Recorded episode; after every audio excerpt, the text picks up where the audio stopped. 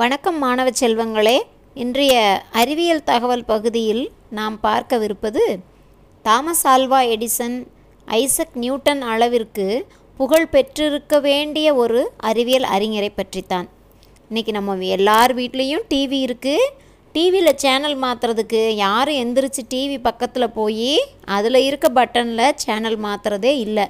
எல்லார் கையிலையும் கண்டிப்பாக டிவி பார்க்கும்போது ரிமோட்டுங்கிற ஒரு சாதனம் நாம் பயன்படுத்திக்கிட்டு இருக்கோம் நாம் பயன்படுத்துகிற அந்த ரிமோட்டை கண்டறிந்த அறிவியல் அறிஞரின் பெயர் தான் நிக்கோலா டெஸ்லா.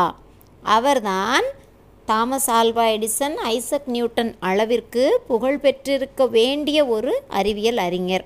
அவர் கண்டறிந்து நமக்கு அளித்த அறிவியல் கண்டுபிடிப்புகளை காட்டிலும் நாம் இன்று பயன்படுத்தக்கூடிய அநேக அறிவியல் கண்டுபிடிப்புகளுக்கு அவருடைய கண்டுபிடிப்புகள் தான் முன்னோடியாக திகழ்ந்தது என்பது உலகில் அறியப்படாத உண்மையாக இருந்து வருகிறது. நாம் பயன்படுத்தக்கூடிய ரிமோட் ரேடார் கருவி எக்ஸ்ரே கருவி இது இவை எல்லாமே நிக்கோலா டெஸ்லாவினுடைய கண்டுபிடிப்புகளில் மிக முக்கியமானவை. இதை தவிர நிக்கோலா டெஸ்லா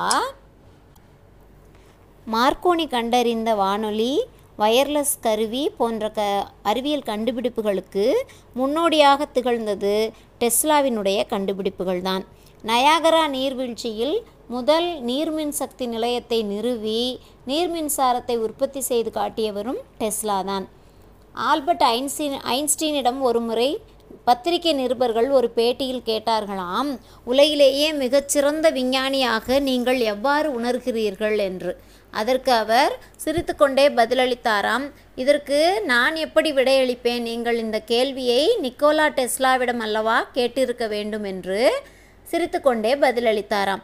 அந்த அளவிற்கு விஞ்ஞான உலகில் சிறப்பை பெற்ற நிக்கோலா டெஸ்லா இன்று நாம் பயன்படுத்தும் அநேக பொருட்களில் அவருடைய உழைப்பை நமக்காக கொடுத்துவிட்டு சென்றிருக்கிறார். நன்றி.